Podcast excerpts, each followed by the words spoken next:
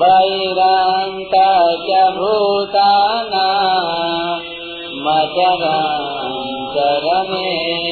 च सूक्ष्मत्वातरवे जयम् दूरस्थं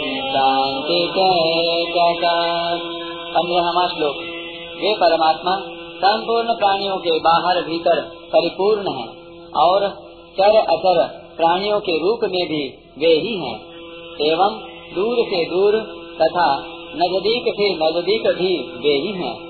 वे अत्यंत सूक्ष्म होने से जानने का विषय नहीं है। व्याख्या। ज्ञेय तत्व का वर्णन बारहवें से सत्रहवें श्लोक तक कुल छह श्लोकों में हुआ है। उनमें से यह पंद्रहवा श्लोक चौथा है। इस श्लोक के अंतर्गत पहले के तीन श्लोकों का और आगे के दो श्लोकों का भाव भी आ गया है। अतः यह श्लोक इस प्रकरण का सार है बहिरंत भूताना मचरम चरम जैसे बर्फ़ के बने हुए गढ़ों को समुद्र में डाल दिया जाए तो उन गढ़ों के बाहर भी जल है, भीतर भी जल है, और वे खुद भी बर्फ़ के बने होने से जल ही हैं। ऐसे ही संपूर्ण चर अचर प्राणियों के बाहर भी परमात्मा है, भीतर भी परमात्मा है और वे खुद भी परमात्मा स्वरूप ही हैं। तात्पर्य यह हुआ कि जैसे घड़ों में जल के सिवाय दूसरा कुछ नहीं है, अर्थात सब कुछ जल ही जल है, ऐसे ही संसार में परमात्मा के सिवाय दूसरा कोई तत्व नहीं है, अर्थात सब कुछ परमात्मा ही परमात्मा है इसी बात को भगवान ने महात्माओं की दृष्टि से वासुदेव सर्वम और अपनी दृष्टि से सबसत चाहम कहा है दूरस्थन शांति के तत् किसी वस्तु का दूर और नज़दीक होना तीन दृष्टियों से कहा जाता है देशकृत कालकृत और वस्तुकृत परमात्मा तीनों ही दृष्टियों से दूर से दूर और नज़दीक से नज़दीक हैं। जैसे दूर से दूर देश में भी वे ही परमात्मा हैं और नज़दीक से नज़दीक देश में भी वे ही परमात्मा हैं।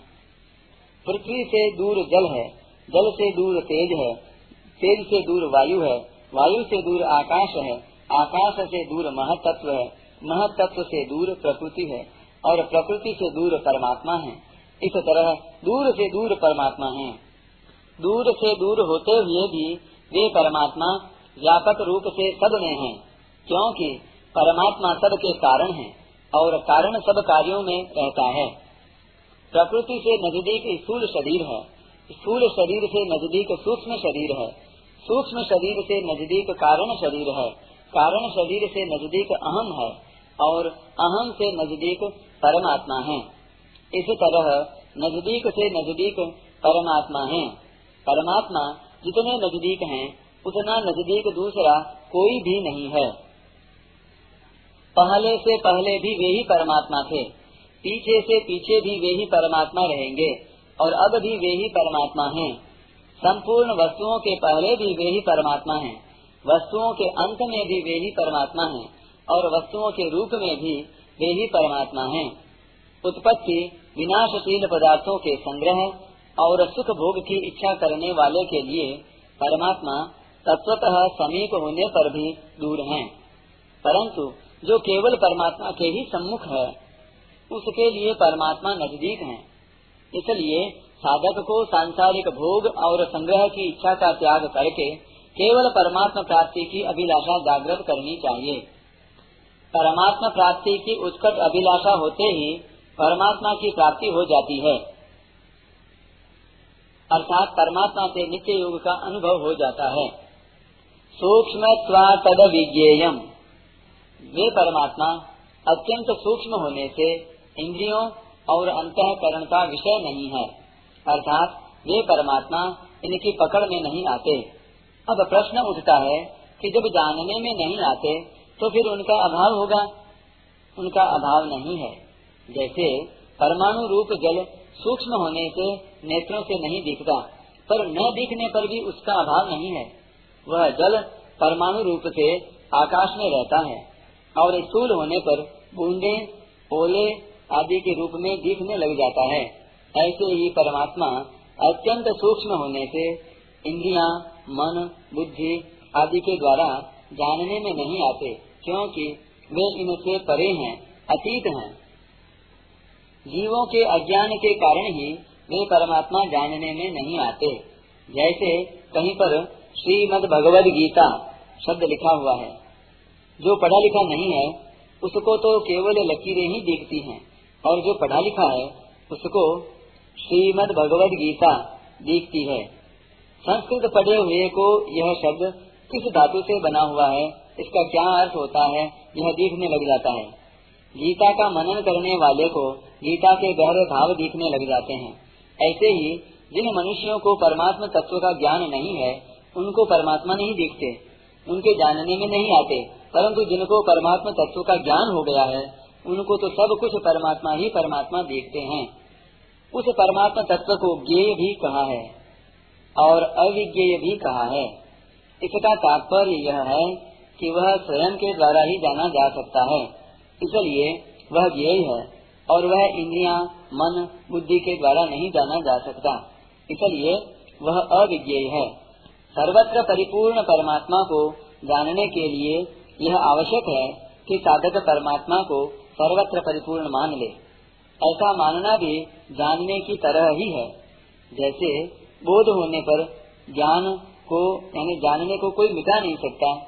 ऐसे ही परमात्मा सर्वत्र परिपूर्ण है, इस मान्यता को, यानी मानने को कोई मिटा नहीं सकता। जब सांसारिक मान्यताओं, मैं ब्राह्मण हूँ, मैं साधु हूँ, आदि को, जो कि अवास्तविक हैं, कोई मिटा नहीं सकता।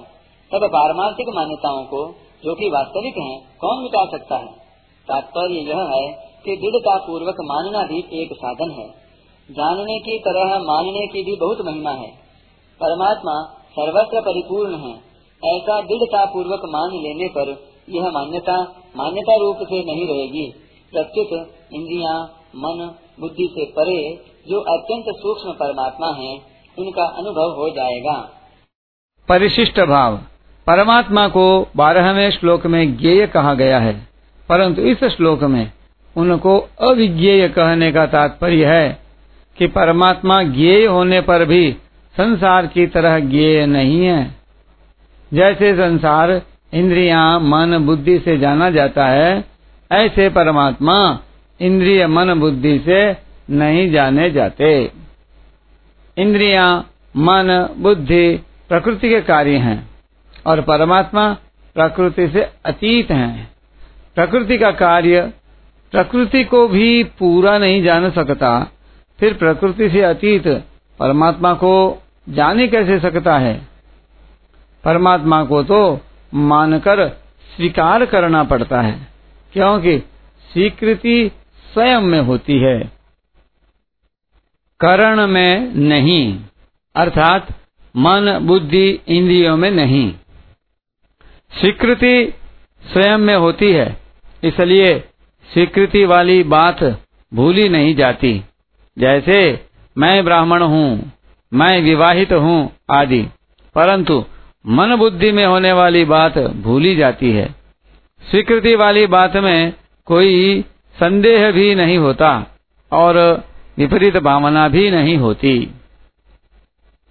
स्वयं की परमात्मा के साथ एकता है, इसलिए परमात्मा की प्राप्ति भी स्वीकृति से होती है। चिंतन, मनन, वर्णन करने से नहीं। शरीर संसार के साथ स्वयं की एकता कभी हुई नहीं, है नहीं, होगी नहीं और हो सकती भी नहीं। परमात्मा से स्वयं कभी अलग हुआ नहीं, है नहीं, होगा नहीं और हो सकता भी नहीं।